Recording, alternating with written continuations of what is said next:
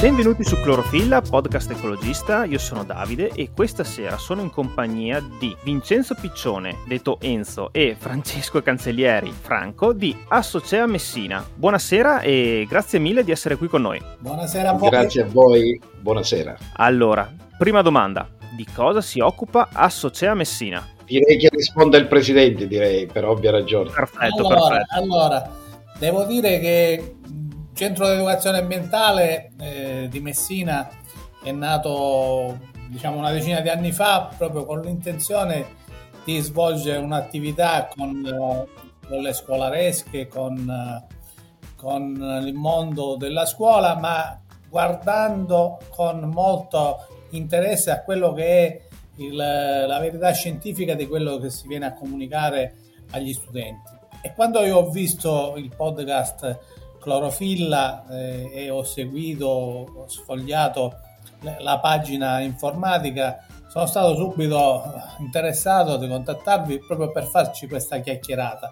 E con noi qui il professor Vincenzo Piccione Enzo, con cui condividiamo con altri amici del Comitato Tecnico Scientifico dell'Associazione delle attività che adesso vi racconteremo, ma soprattutto noi tendiamo a svolgere un'azione che partendo dalle attività, sul, ad esempio quelle sulla macchia mediterranea, quindi strettamente legate ai temi di quello che è il podcast Clorofilla, riusciamo con futuri cittadini responsabili, ad esempio, ad avere la possibilità di avvicinare, quest'anno sono stati 17 istituti scolastici, con tutto un programma che vi illustreremo nelle, nei prossimi minuti. E da quanti anni esiste questa associazione?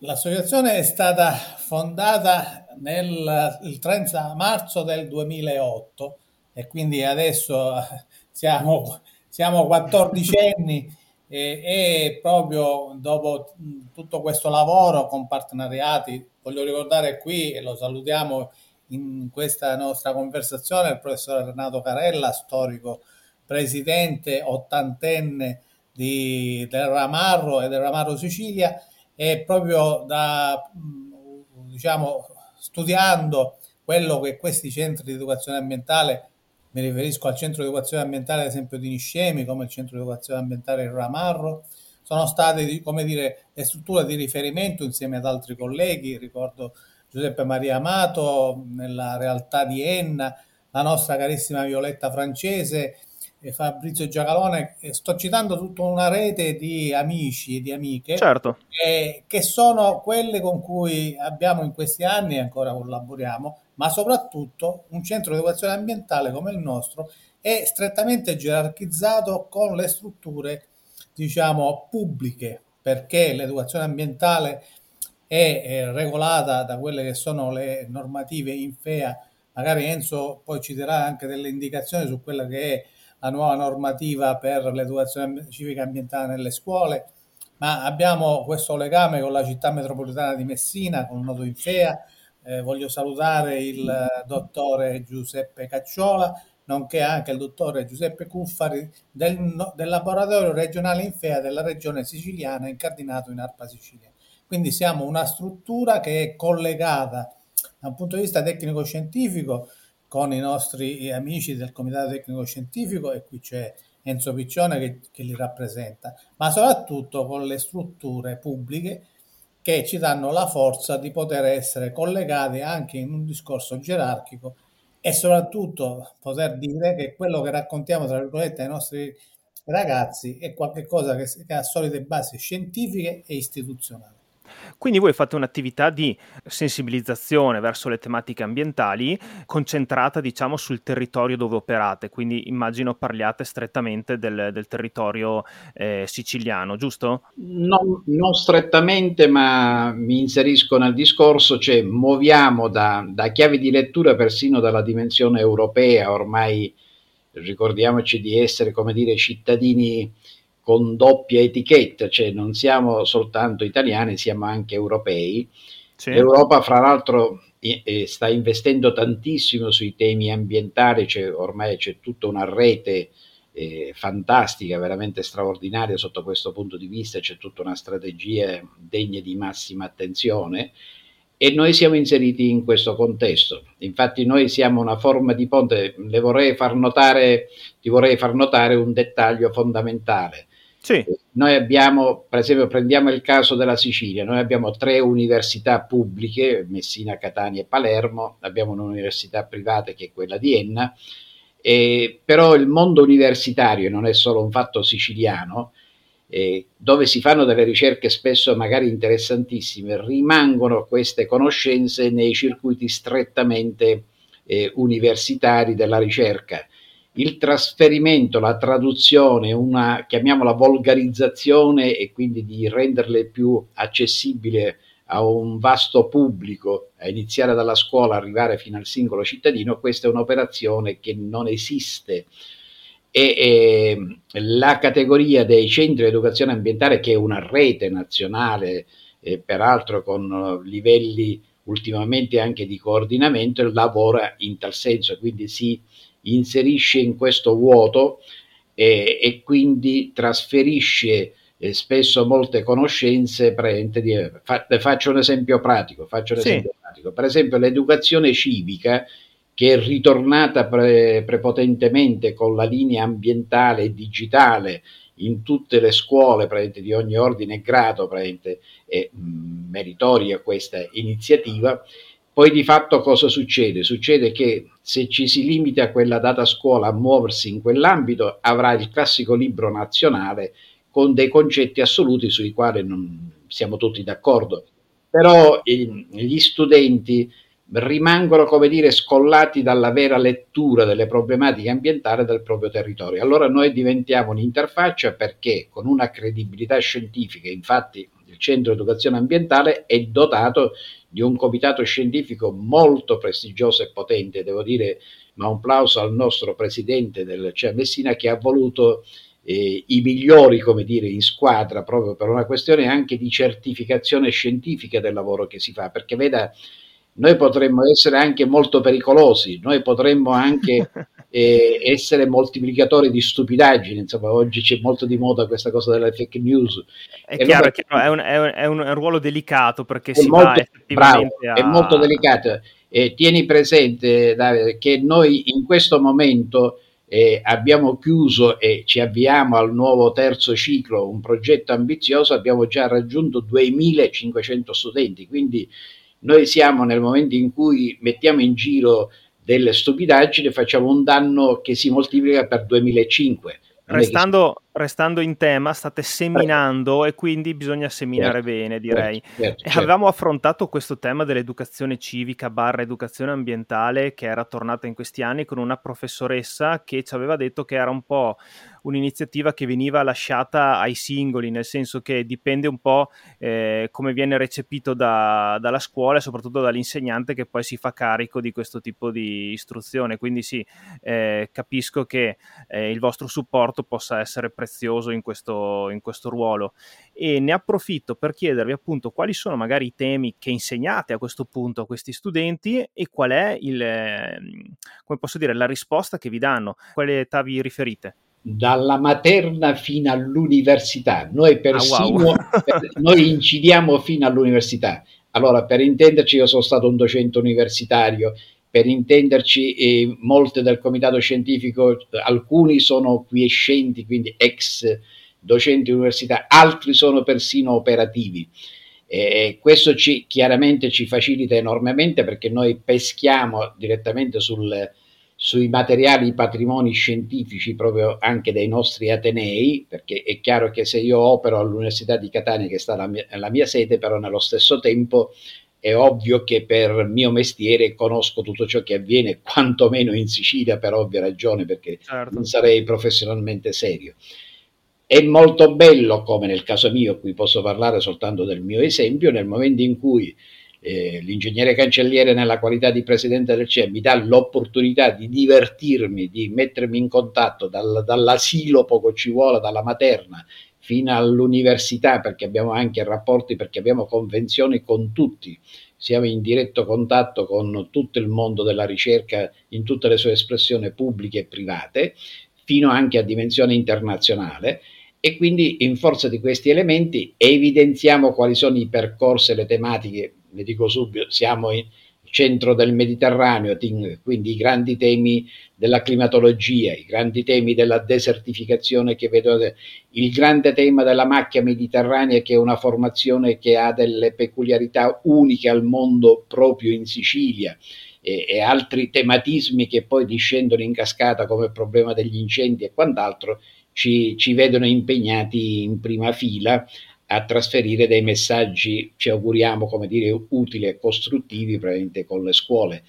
E, e, qui va un plauso anche a molti docenti perché noi non forziamo il sistema, noi lanciamo un messaggio e quelle scuole, quei docenti che eh, si convincono che noi possiamo dare un contributo perché come ti dicevo caro Davide, e, e la differenza che noi facciamo è che avendo la conoscenza del territorio siamo in grado di far dialogare le tematiche su una dimensione internazionale con i problemi del proprio territorio, che poi sono quei temi che colpiscono di più i, i ragazzi che incominciano a vedere cosa sta succedendo nella propria terra, nella propria regione, questo è fondamentale. E questo non lo trovano sui libri di educazione civica ambientale, perché trovano delle, dei concetti di respiro nazionale, ovviamente, non possono trovare delle specificità come dire, della propria terra. No, ma infatti questo lo trovo, lo trovo veramente sensazionale, nel senso che io eh, mi sento eh, preso in causa in prima persona, nel senso che ho un bimbo che ha tre anni e mezzo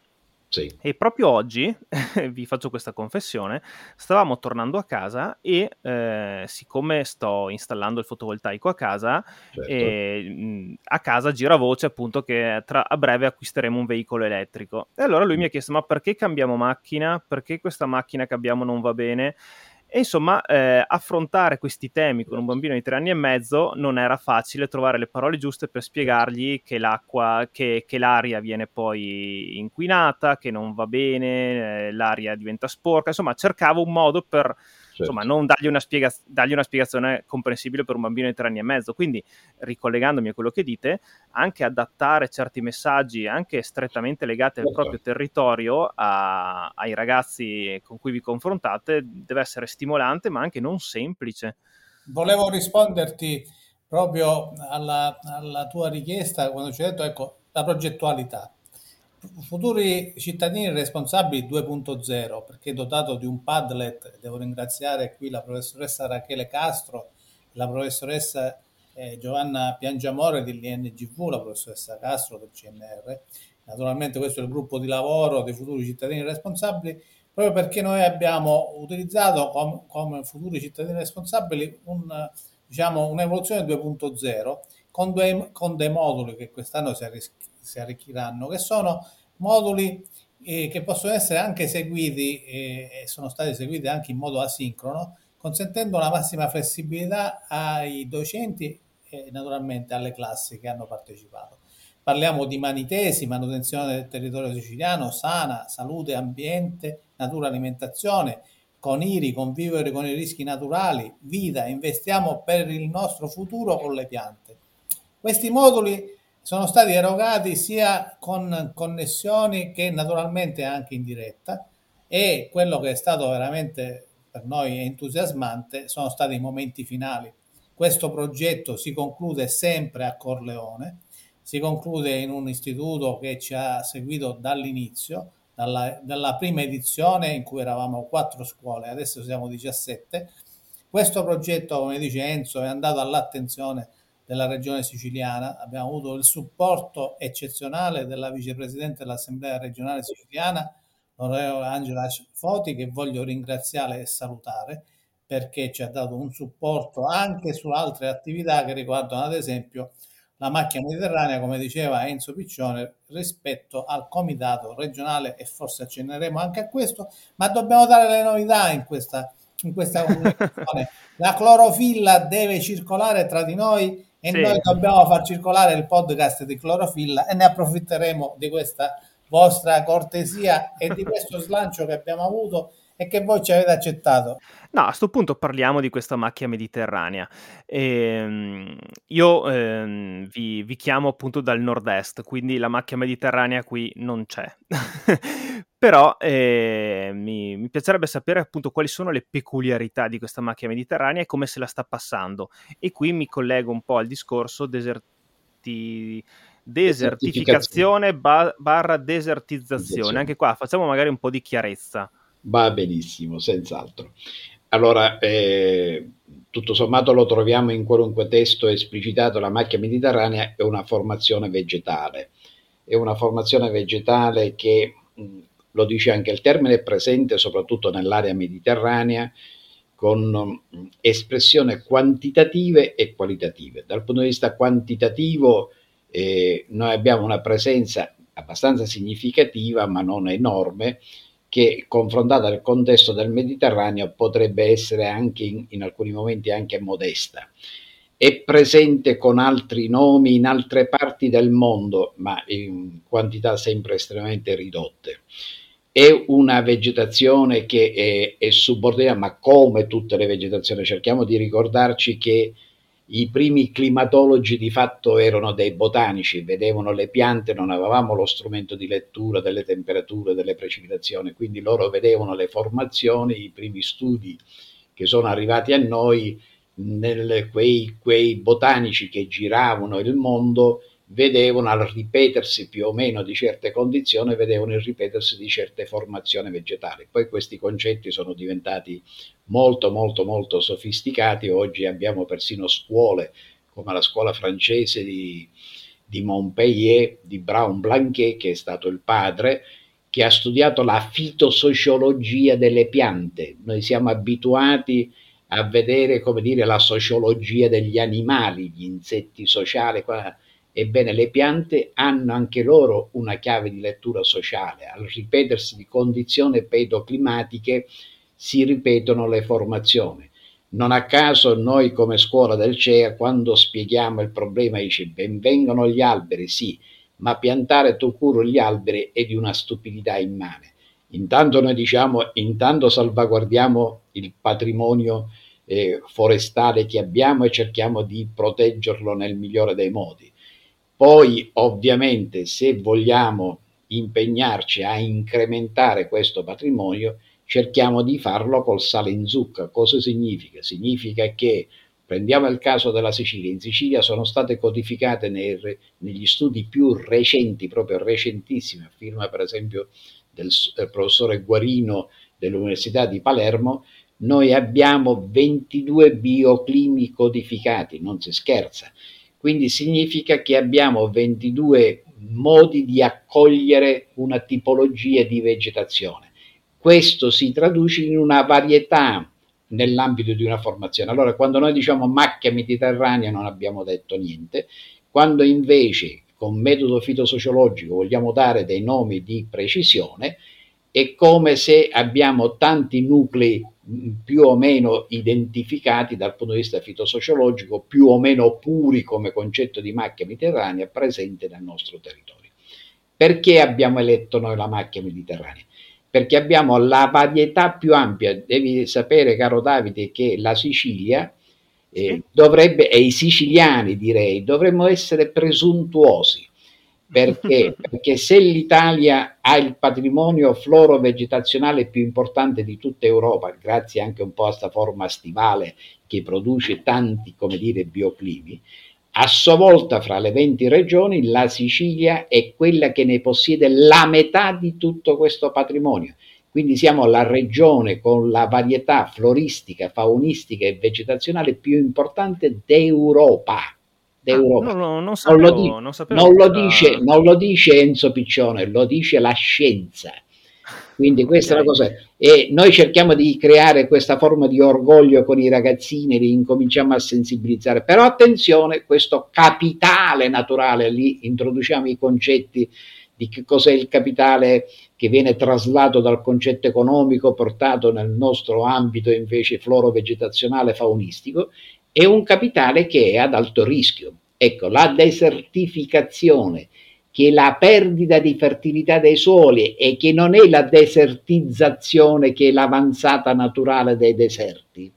La desertizzazione viene dopo la desertificazione. Una desertificazione portata alle estreme conseguenze diventa il non ritorno. E allora ci avviamo, diventa un substrato pronto ad accogliere il processo della desertizzazione che avanzi in una maniera impressionante.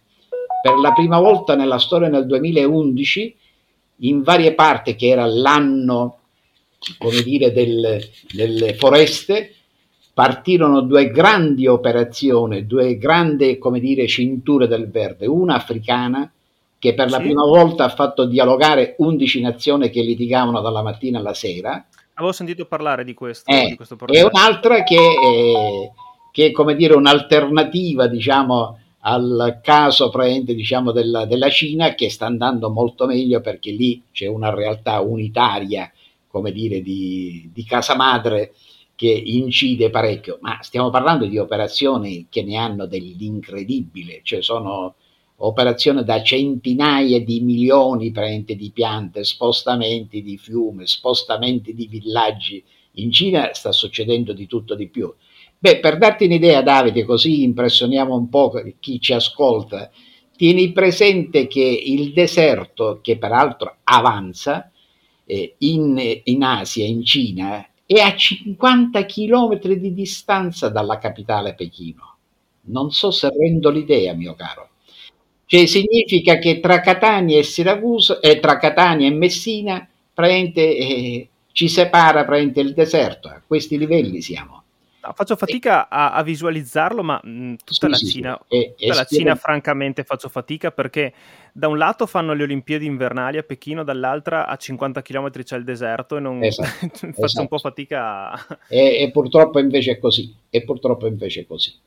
Quindi sono problemi seri. Allora in Sicilia, attenzione, non abbiamo la desertizzazione, a meno di limitarci a delle formazioni ormai, come dire, pressoché perdute, dove l'investimento economico sarebbe eh, demenziale in questo momento, investire, casomai quella sarebbe l'ultima razio, tipo vedere i calanchi, il non ritorno, come dire, della formazione ve- vegetativa molto okay. specializzata. Il discorso della macchia, perché abbiamo creato un movimento che portiamo avanti da, da più anni e che è andato persino all'attenzione della regione, quindi eh, facciamo vedere a questi ragazzi cosa significa il volontariato che si fa, perché attenzione, eh, non so se è stato chiarito, ma lo ribadisco, il centro educazione ambientale di Messina, come tutti i centri educazione ambientale, lo facciamo tutti in, in termini di vero volontariato, cioè nessuno di noi guadagna ognuno di noi dedica un tempo, chi maggiore e chi minore, prende a questa, chiamiamola giusta causa di sensibilizzazione. Noi cerchiamo di farlo anche con una credibilità scientifica, eh, lo facciamo con una documentazione pazzesca perché lo facciamo con tutte le formule possibili e immaginabili, con tutti i collegamenti, lo facciamo in tutte le sedi, tutti gli ordini presente scolastici, eh, cerchiamo di raggiungere il massimo degli studenti presente e, e lasciamo cultura, perché la nostra scommessa è cultura. Noi chiudiamo, non diamo strani gadget e via di seguito, noi consegniamo biblioteche scientifiche, accessibili ovviamente, eh, che recuperiamo, recuperiamo per donazione, bellissime, bellissime. Ci arrivano da, da altre regioni sensibili, ci arrivano anche da Bruxelles. Bruxelles ci manda anche dei volumi praticamente in merito, cioè eh, e arricchiamo le varie biblioteche, facciamo le consegne ufficiali, premiamo i migliori lavori di questi ragazzini, li incoraggiamo, eh, fa- facciamo editoria, usciamo persino anche i nostri articoli in termini di sensibilizzazione. Ovviamente lo strumento più potente che abbiamo in mano è la videopresentazione, noi siamo presenti dappertutto, praticamente eh, da livelli più aulici di tipo poi di livello universitario, siamo in grado di poterle garantire nella continuità, fino alla volgarizzazione, diciamo, per poter raggiungere, anche lo facciamo con i Rotary, lo facciamo con, eh, con i Lions, con i Kivanis, con quant'altro, li portiamo nelle sedi, facciamo scoprire gli orti botanici, le strutture in quanto tali, li portiamo in pieno campo, noi abbiamo un campo eh, in esclusiva per eccellenza che è il Bosco di Santo Pietro. C'è gente in Sicilia che non sa cos'è il Bosco di Santo Pietro, dove è piazzato. Pazzesco, incredibile. Uno dei boschi più importanti, la sughereta residua della Sicilia, prende un simbolo. Noi abbiamo una postazione insieme ai colleghi del Ramarro Sicilia, che è un altro centro di educazione ambientale con, con il quale interagiamo giorno e notte, e lì, portiamo, e lì facciamo eh, campi studio persino internazionale con opportunità di lavoro dei ragazzi, di persone anche adulti che vengono da tutta Europa. Ecco, mh, ci sarebbe, ci sarebbe sì. tanto di come potremmo fare eh, notte qui in termini di chiacchiere. Siete, si, avete un'energia che è sicuramente contagiosa e non, non state con le mani in mano. Il merito non è capire. nostro, il merito invece è dato dall'entusiasmo dei ragazzini. Ti voglio, ti voglio raccontare una cosina che è deliziosissima. Dimmi, dimmi. Per esempio, con ragazzini che avevano paura, per esempio, delle api. Gli abbiamo fatto scoprire il mondo delle api, ma invitando apicoltori, illustrando caratteristiche, fino anche alle frodi. Abbiamo fatto venire il responsabile eh, del nucleo speciale dei carabinieri sulle sofisticazioni. Abbiamo fatto respirare anche l'atmosfera di che cos'è lo Stato presente attraverso, che sono cose bellissime che si stanno perdendo e ti dico una cosa, qual è il messaggio finale che abbiamo lasciato? Sti ragazzini ora adorano le api, hanno adottato arnie, hanno scoperto che l'ape non li vuole pungere, non li vuole danneggiare. Le api sono lì laboriose, sono un modello ideale, una società perfetta, eh, come dire, riconosciuta a tutti i livelli. Sono famosissimi, sono immortalati in francobolli in tutto il mondo sono frutto di letteratura con premi Nobel, basta pensare a Metterlink che ne ha dedicato il famoso trittico La vita delle api, delle termiti e delle formiche. Facciamo vedere tante curiosità. Alla fine ti chiudono con uno spettacolo eh, in piazza dove tutta la popolazione viene investita e loro sono vestiti da api e fanno vedere il ciclo delle api. Sono cose bellissime, cose commoventi, cose che veramente ci porteremo nel cuore per il resto della vita. Siamo noi che siamo grati a tutti questi ragazzi che hanno bisogno di assorbire. E la scuola è qualcosa di stupendo, cioè, se non riusciamo a lavorare sulla cultura non abbiamo concluso nulla in Italia, rischiamo veramente di fallire e ab- abbiamo parlato appunto di sensibilizzazione eh, di, di, ragazzi da, dalle scuole elementari fino all'università. E questo mi, mi, induce a pensare che si spera, ecco, crei uno, un'attenzione da parte del singolo verso eh, questo patrimonio naturale mh, mm, siciliano in questo caso, ma in generale. Avete anche delle proposte a livello più politico, come posso dire, eh, per preservare questa macchia mediterranea? Cosa, cosa dovrebbe fare la regione o comunque l'Italia per, per preservare propri, il proprio patrimonio verde? Io adesso faccio solo una brevissima, come si dice, cornice, eh, diciamo, di contorno e poi lascio la parola a Enzo. Allora, da un punto di vista strettamente eh, operativo, così come eh, accennava prima Enzo, noi siamo riusciti dopo dieci anni di lavoro e grazie all'intuizione del professore Francesco Maria Raimondo, a cui va la mia riconoscenza perenne, perché ci ha eh, diciamo, lanciati nel, 2013, nel 2012 verso questa avventura, verso la carta dei comuni custodi della macchia mediterranea. Devo dire che qua Enzo è stato eh, lungimirante, insieme naturalmente a tutti gli altri colleghi del gruppo di lavoro, pensando che l'unità elementare doveva essere il comune. Il comune, e lui poi ci spiegherà perché rispetto alla dimensione di, di, provinciale o regionale. E allora noi abbiamo, come dire, da buoni anche conoscitori della burocrazia, capito che lo strumento doveva essere una delibera di giunta municipale perché questa carta, che è poi un patto d'onore che è molto agile ma diciamo con punti tecnici interessanti, diventasse uno strumento di lavoro a, a sostegno nelle pubbliche amministrazioni e nei comuni di quello che poteva essere un compendio e un dispiegarsi della legge 10 del 2013. Clorofilla è anche quella che c'è nelle pagine de, delle nostre leggi. La legge 10 del 2013 una legge strategica che ha ad esempio all'interno il comitato del verde pubblico, strumento eccezionale e retto benissimo da Sua Eccellenza il consigliere Atelli, che eh, svolge un compito a livello nazionale. Quindi dalla giornata nazionale degli alberi noi siamo andati, come dice Enzo, all'attenzione della regione dopo aver fatto aderire 150 comuni, Federparchi, Linu, eh, il parco di Portofino, piuttosto che adesso anche dei comuni fuori dalla Sicilia, Spoleto e Pomezia. Ringrazio il presidente Sisti e l'assessore, ex assessore Mattias del comune di Pomezia. Quindi ci siamo dati una cornice normativa che ha portato nel 2019 con la delibera di giunta 420 della giunta regionale siciliana a riconoscere in Sicilia la giornata nazionale degli alberi, giornata regionale della macchia mediterranea. La forma è sostanza e, e questo significa che questi argomenti diventano argomenti di educazione civica e ambientale, ma diventano anche argomenti normativi. Abbiamo ad esempio nel Pommetro di Messina, nella, nel dispiegarsi di quello che è il progetto, ad esempio Foresta Me, fatto inserire che bisogna utilizzare i termini, essendo ad esempio il Comune di Messina uno dei primi firmatari della Carta di Caltagirone, della Carta dei Comuni Custodi della Macchia Mediterranea, i principi della Carta di, di Caltagirone. Queste cose, che come io dico sempre, la forma e sostanza, diventano cornice normativa, ma soprattutto conoscenza diffusa nella società. Noi non siamo abituati a schierarci da un punto di vista politico né colpire gli, gli avversari politici con la mazza ambientale. Noi facciamo costantemente azioni di sensibilizzazione. Il risultato verrà da sé.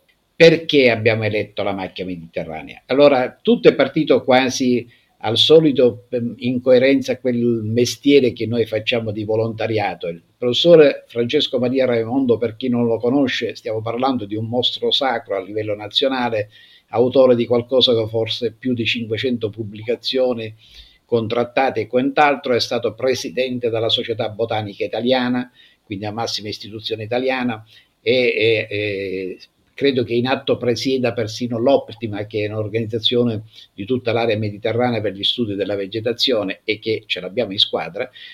E abbiamo tenuto casualmente su chiamata presso una scuola, tanto per cambiare, una, lui ha fatto una lezione magistrale, si è portato a livello ovviamente del livello anche perché questo è un atto anche di capacità e di intelligenza non certo nei termini difficili de, del livello universitario, bensì molto più divulgativo presso questa scuola di Caltagirone. Da lì ci siamo ritrovati, ci siamo guardati in faccia e abbiamo riflettuto come era importante eh, portare avanti questo discorso, quindi lo stimolo lo diede e gli diamo la paternità al professore Francesco Maria Raimondo del, dell'Ateneo Palermitano perché la macchia mediterranea? Perché una formazione che non è una formazione terminale nella scala evolutiva della vegetazione, non è un bosco, non è una foresta, non è la formazione, come dire, più evoluta che abbiamo. È il livello, è lo scalino precedente che prelude al bosco. Quindi cosa significa tutto ciò? Significa okay. che nel momento in cui io, io so tutelare e difendere la macchia mediterranea, dai vari pericoli dove l'animale più pericoloso in assoluto è l'uomo con gli incendi, col pascolo selvaggio, col turismo aggressivo, eh, con l'occupazione del suolo e cementificazione e quant'altro.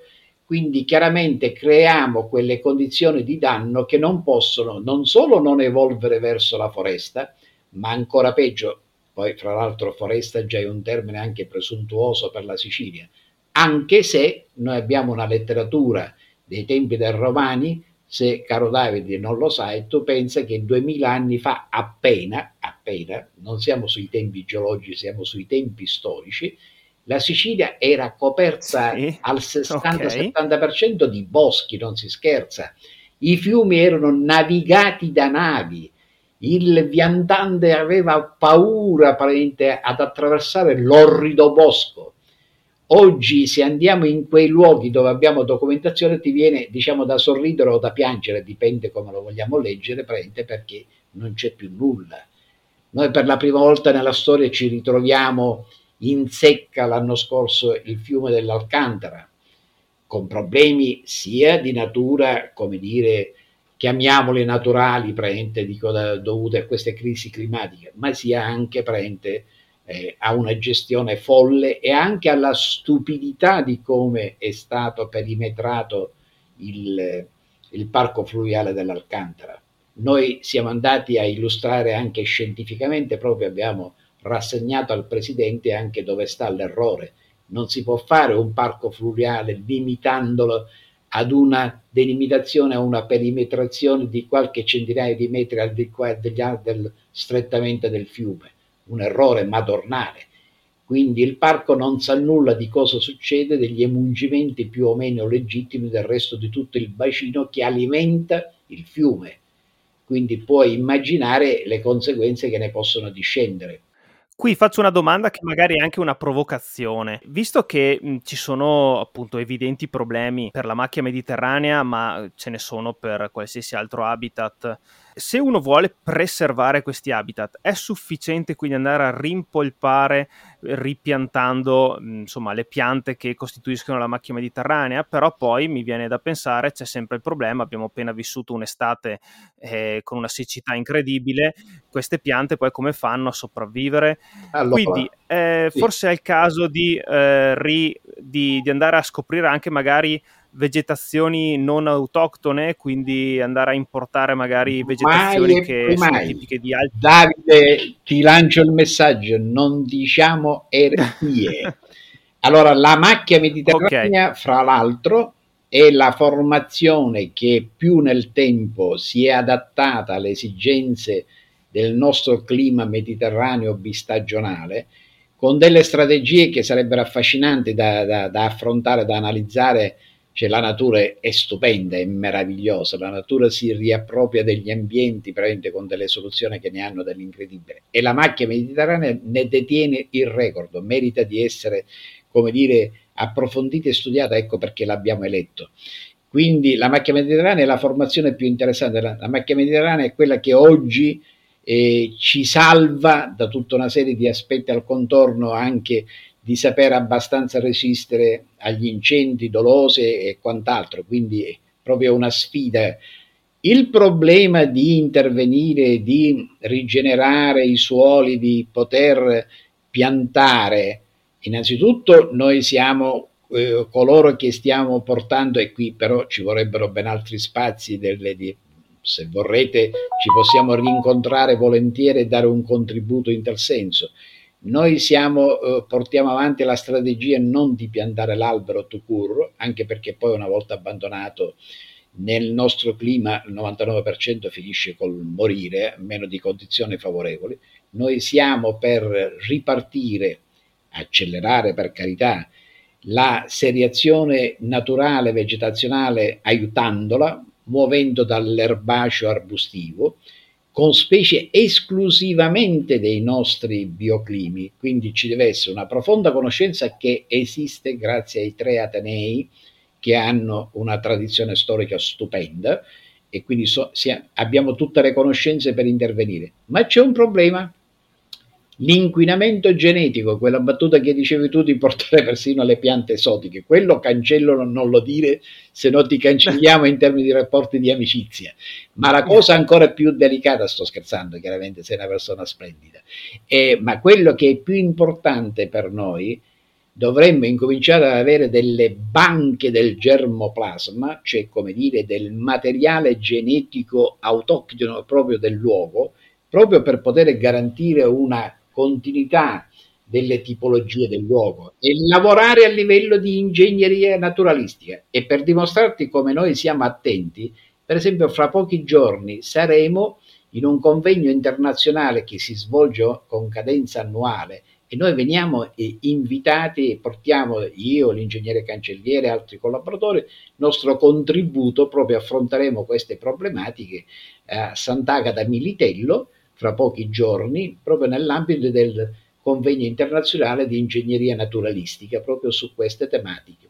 Per ingegneria naturalistica cosa intendi? Cioè fare una selezione naturale delle piante? Allora, l'ingegneria naturalistica si perde ormai, è una realtà ormai matura, dove chiaramente muovendo dalle conoscenze scientifiche di flora, vegetazione e quant'altro, eh, recupera ambienti che eh, di norma eh, è, è, nata nel nord Europa, in questi ambienti dove ai primi guasti ambientali si né più nemmeno come il discorso delle valutazioni di impatto ambientale che dove si sono generate, là dove nascevano i problemi e si è capito che era molto più intelligente prevenire che puoi curare a valle. Con l'ingegneria naturalistica si interviene, che so io, c'è un dissesto idrogeologico, viene giù tutta una montagna, una parete, e bisogna intervenire velocemente, bisogna aiutare la natura. Allora la natura cosa ci insegna? Ha bisogno di tempi più lunghi. Prendiamo il caso di Chernobyl. Tu lo sai che a distanza di che sono 33 anni, una cosa del genere dall'evento, si è ricostituita tutta la catena. Sì. Abbiamo Sì, so persino, che- so abbiamo persino i mammiferi. Nel momento in cui tu leggi la presenza di un mammifero vuol dire che proprio è ritornato tutto. E, e questa è la prova documentale che se l'uomo che in quel caso si è guardato bene da andarci perché sapeva che rischiava parecchio, si è tolto da mezzo ai piedi e ha lasciato la- eh, lavorare la natura. Ora, 33 anni ci attestano che c'è una ricostruzione dal, dal deserto, lì ci vuole.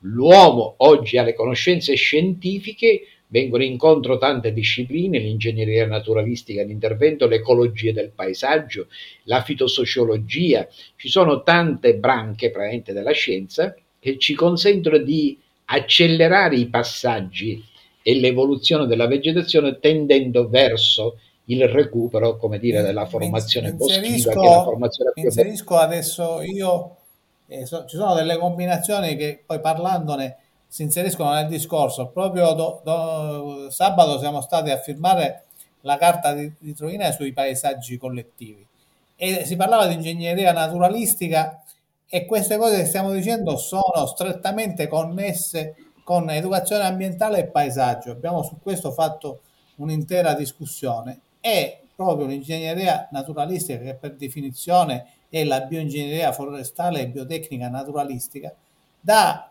come dire, su questi temi di cui noi stiamo parlando, la capacità di poter risolvere quei problemi anche di, di limitare il consumo di suolo o il, il verificarsi di situazioni molto rischiose dal punto di vista idrogeologico con attività a favore di opere naturali.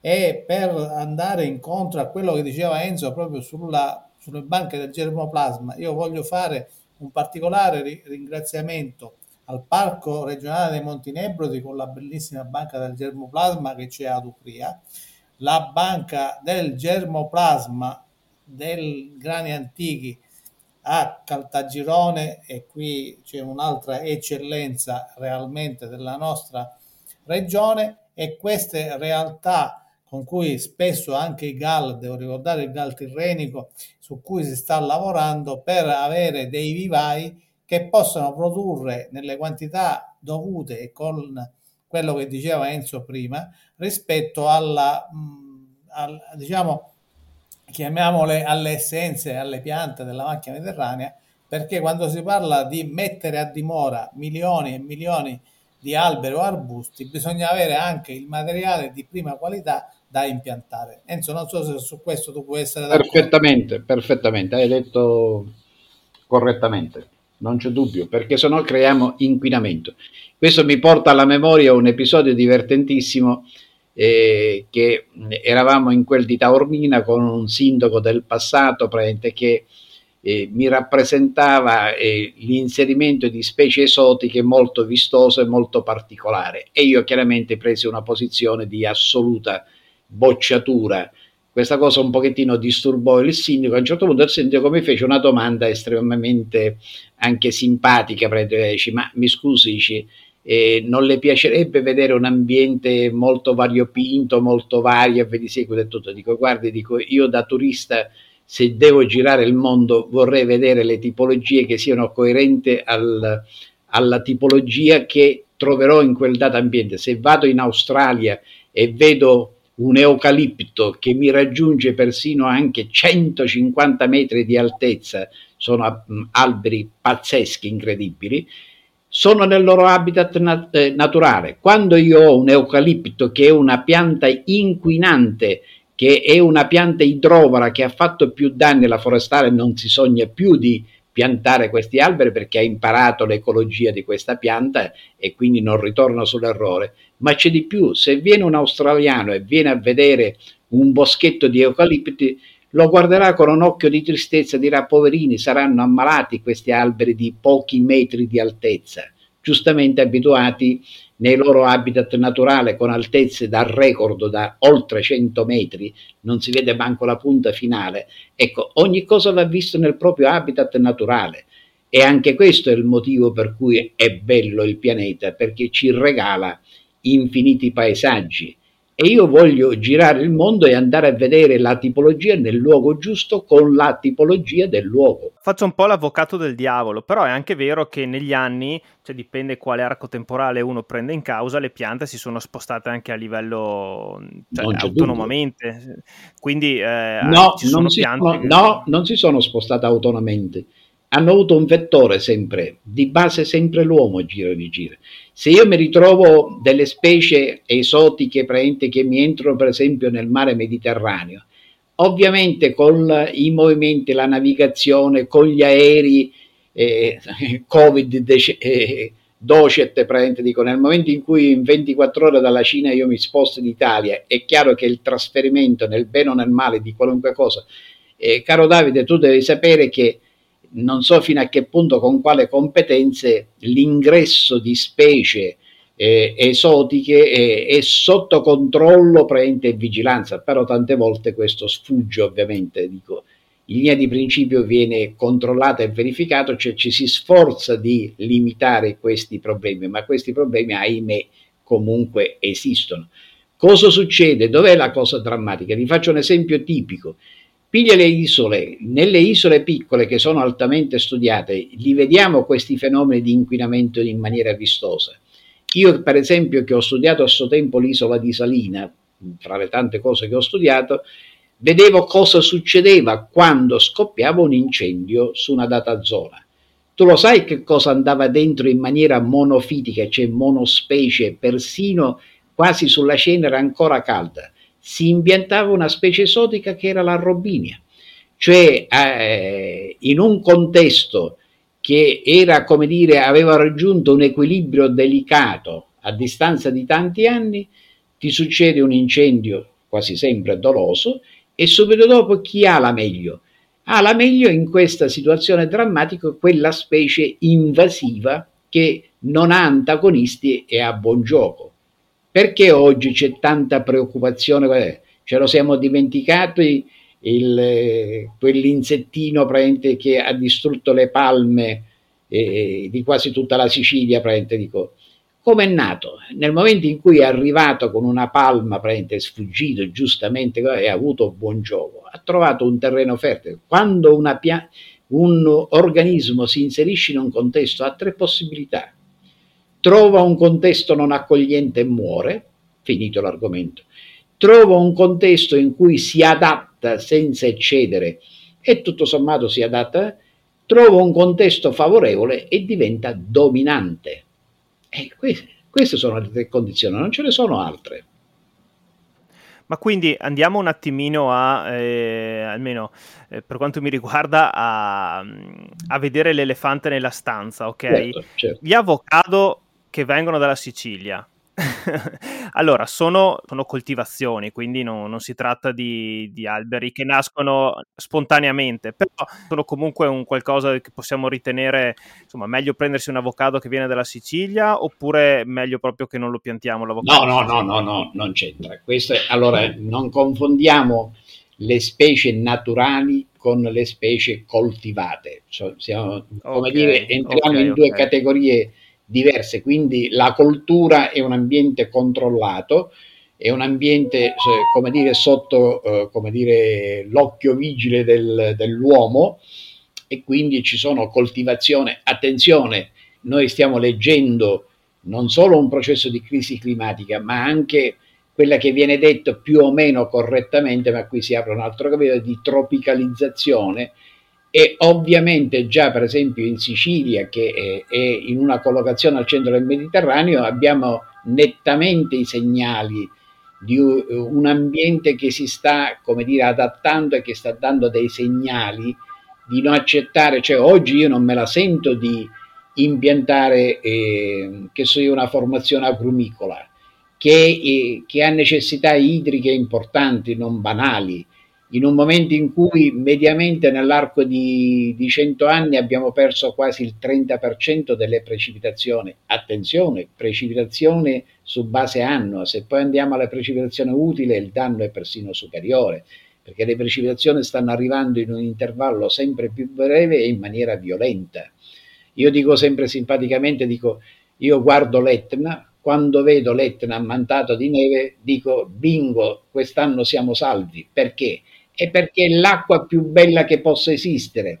Eh, scioglimento lentissimo, delicatissimo, arricchimento delle falde idriche che si ricaricano lentamente, stupendamente e ci consentono, se noi ci confrontiamo su questo versante o sulla dorsale appenninica che, eh, siciliana che come dire eh, godi di particolare condizione sono i versanti freschi a nord e quant'altro, e il resto della Sicilia è un disastro.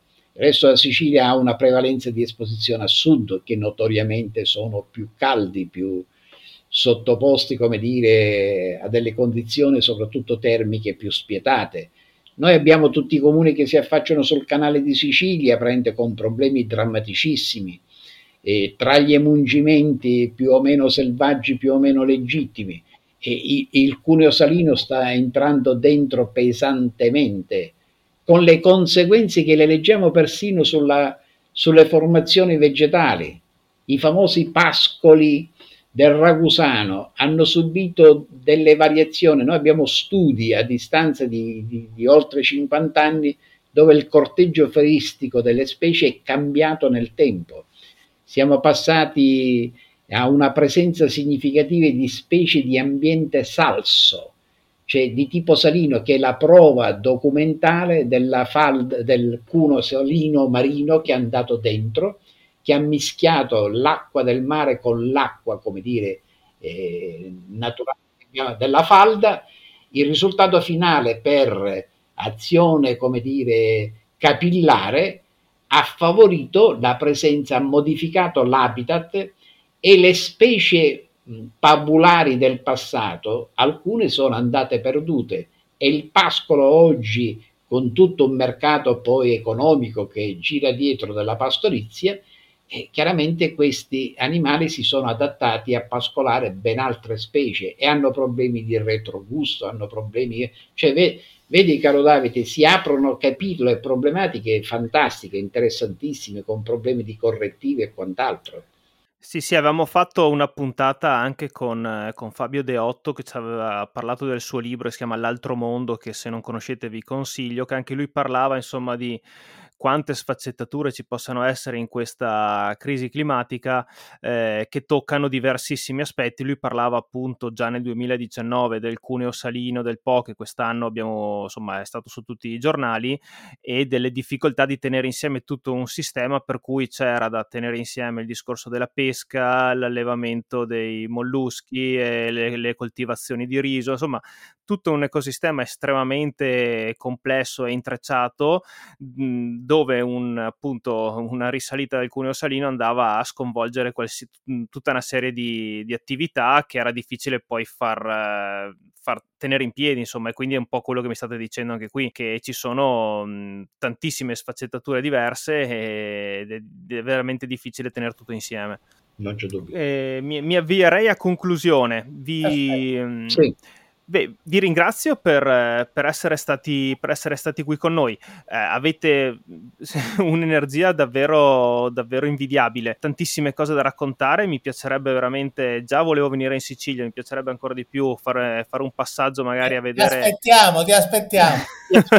ti aspettiamo veramente dal vostro territorio perché mi ha, mi ha, veramente incuriosito. E in conclusione, noi di solito. Ehm, diamo spazio agli ospiti che magari ci raccontano di un libro, di qualche opera che li ha ispirati in quello che stanno facendo. Voi vi sentite di, di condividere un libro o comunque qualcosa che vi ha ispirato in questa vostra passione verso, verso l'ambiente che vi circonda? Nel caso mio mi viene da sorridere. Eh, non è che c'è un allora potrei dire una cosa che nel, quando ero ragazzino mi colpì tantissimo la lettura di un libro che si perde nella notte dei tempi, siamo all'inizio del secolo scorso, a firma del grande Morris Metterling, che è, è stato come dire, in forma e che eh, te lo consiglio Davide e, e lo consiglio a chi eh, non l'ha letto, eh, firmò agli inizi del secolo scorso questo trittico del mondo degli insetti, tant'è che mi ispirò a un punto tale che io volevo fare l'etologo, volevo studiare il comportamento degli animali, okay. rimasi affascinato dalle termiti, dalle api, soprattutto quello delle termiti mi lasciò proprio il segno.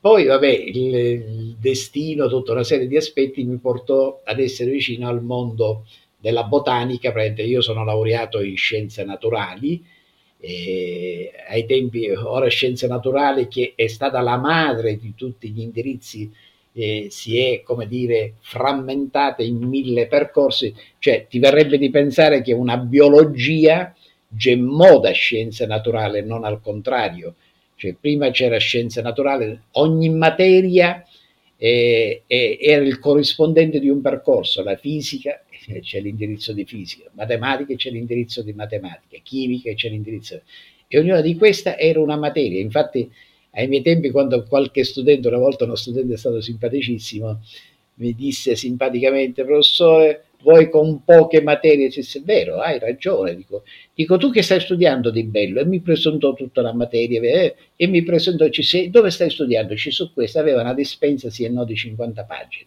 Ho detto, vedi, vedi, la tua tematica è un sottinsieme di questa, io girai nella mia stanza e ritornai con il mio libro di 2000 pagine corrispondente.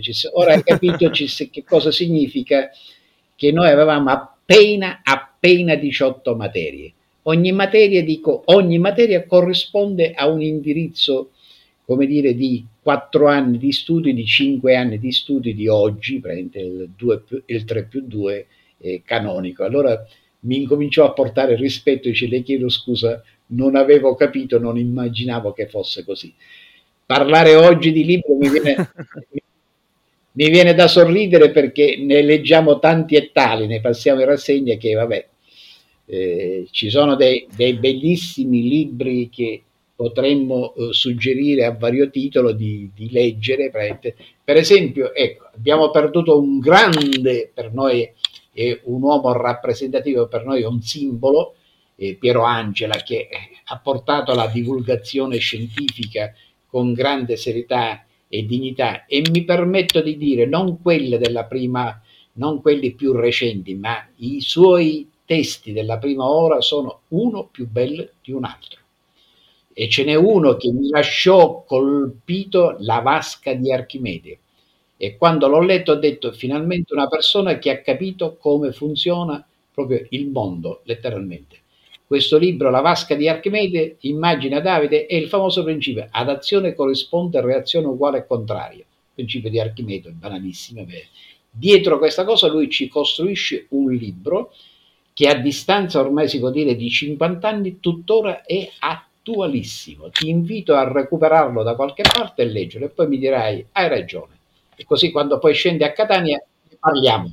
Il mio libro invece è Lo stretto di Messina.